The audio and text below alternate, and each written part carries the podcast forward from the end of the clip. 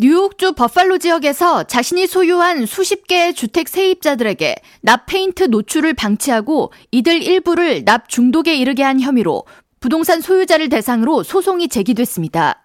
레티샤 제임스 검찰총장은 28일 총 75개의 부동산을 소유한 파헤드 라이저대와 그가 운영하는 부동산 회사 라이저대 그룹을 대상으로 세입자 납중독 방치 혐의 등으로 소송을 제기했다고 밝히며 이들이 소유한 총 75개의 주택 중 47개 집 페인트에서 납성분 검출이 기준치 이상을 초과했고 여기에 거주하던 16명의 어린이가 납 중독 진단을 받았다고 전했습니다.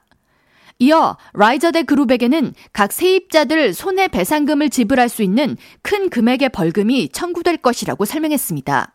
검찰총장실에 따르면 라이저대 그룹은 지난 2008년부터 뉴욕주 환경청으로부터 이들이 소유한 주택 내에 페인트의 납 검출 위험이 있을 수 있다는 주의를 받았음에도 불구하고 세입자들의 납 중독 위험에 대해 예방 조치를 하지 않았으며 납 검출 검사 등을 시행하지 않았습니다.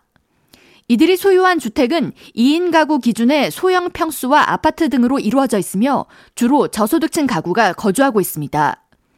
제임스 검찰총장은 뉴욕주에서는 세입자가 오래된 집 페인트의 납성분 위험에 대해 집주인으로부터 정보를 제공받을 권리가 있으며 집주인은 납중독 위험이 있는 오래된 페인트 칠을 적극적으로 수리하고 보수할 의무가 법으로 지정돼 있다고 설명하면서 특히 어린이들은 납중독 위험에 매우 취약하므로 이에 대한 각별한 주의가 필요하다고 당부했습니다.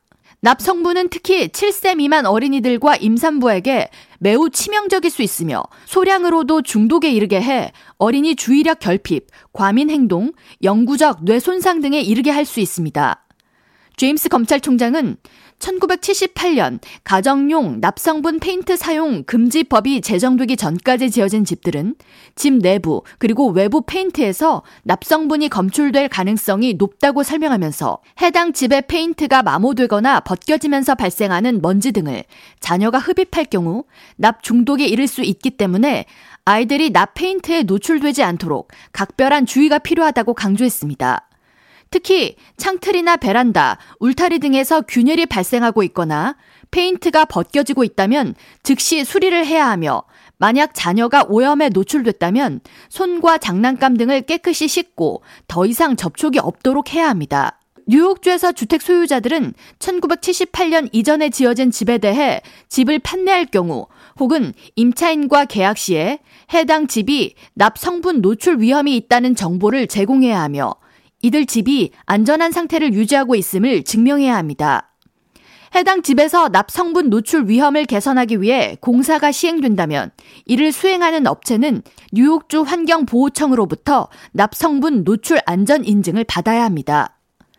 주 검찰총장실은 이와 같은 사항을 위반하는 사례에 대한 도움이 필요하거나 자녀의 납 중독 검사를 받아보고자 한다면 뉴욕주 보건국 800-458-1158 뉴욕주 법률 구조 서비스 사무소 www.lawhelpny.org로 연락을 하라고 당부했습니다. K라디오 전영숙입니다.